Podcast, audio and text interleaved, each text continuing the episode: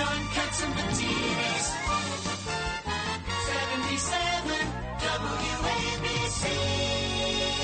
Well, we, we talked about gasoline maybe going a little bit down, a little bit down, down, down, but food maybe still going up, up, up. With us today is uh, uh, Mr. Parisi. He is the uh, Joe Parisi is the president and chief operating officer of Gristedes and D'Agostino supermarkets, and will give us a report. Uh, Joe Parisi, tell us what the heck is going on with food prices because I, I know that uh, gasoline prices have started to reverse themselves, but food is still going up, according to you. Yeah, f- food prices, John. Everybody's saying gasoline is coming down, and they're going to see inflation drop and food prices drop, and that's really a fallacy because gas prices are dropping, but not to the level they need to drop to help the food and the food prices where they need to be and where they were. So food prices continue as you know the consumer price index came out in June and food prices are up 10 to 11 percent and they're continuing to go up every week there's price changes uh, there's cost increases you know especially in commodities like meat chicken um, eggs that we thought there was going to be some stabilization but now they continue to increase our milk you know right now nationwide, milk price is up over five dollars a gallon. You know, when's the last time you heard that it was that kind of price? So we're definitely not seeing, you know, and uh, I know on the news you hear, oh, we see prices going down. Listen, I believe they're going to continue to be up three to four percent, and some commodities more. And right now, beef is a big issue uh, due to the drought. So that's going to take another effect because because the drought is occurring, there's no feed. So you know, if everybody knows that it takes a long time for cattle to mature, and in the later part of that mature, you got to feed them very high end cat uh, grain. Uh, that's not going to happen because of this drought, which will impact fine meat in the future. And we already saw price increases. I saw them on my desk today and uh, and I see that continuing to go up right through the summer when the demand is high.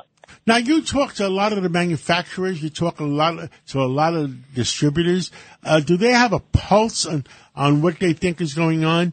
Uh, I, I, I originally was on uh, Fox a few months ago, and I said that uh, I thought by September October you might hit peak uh, pricing in in food they're all they're all feeling that it's going to go past that. Right now, I was on the phone with a lot of a meat supplier today, and they're feeling that it's going to go past the holidays. And, and their biggest concern is supply, because right now in the industry, and right now they'll soften up because the summer people are traveling, so there's really not a big supply issue. But they're feeling that the supply issue is going to come which is going to raise a lot of our costs. So they're they're they're not feeling so good about September unless fuel, unless the government really looks at this fuel situation and gets it back to the record lows, which then we'll be able to get our fuel issue off the pricing.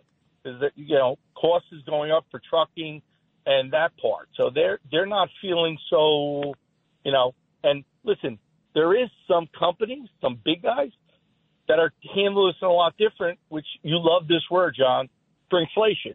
So instead of raising costs, they're just shrinking.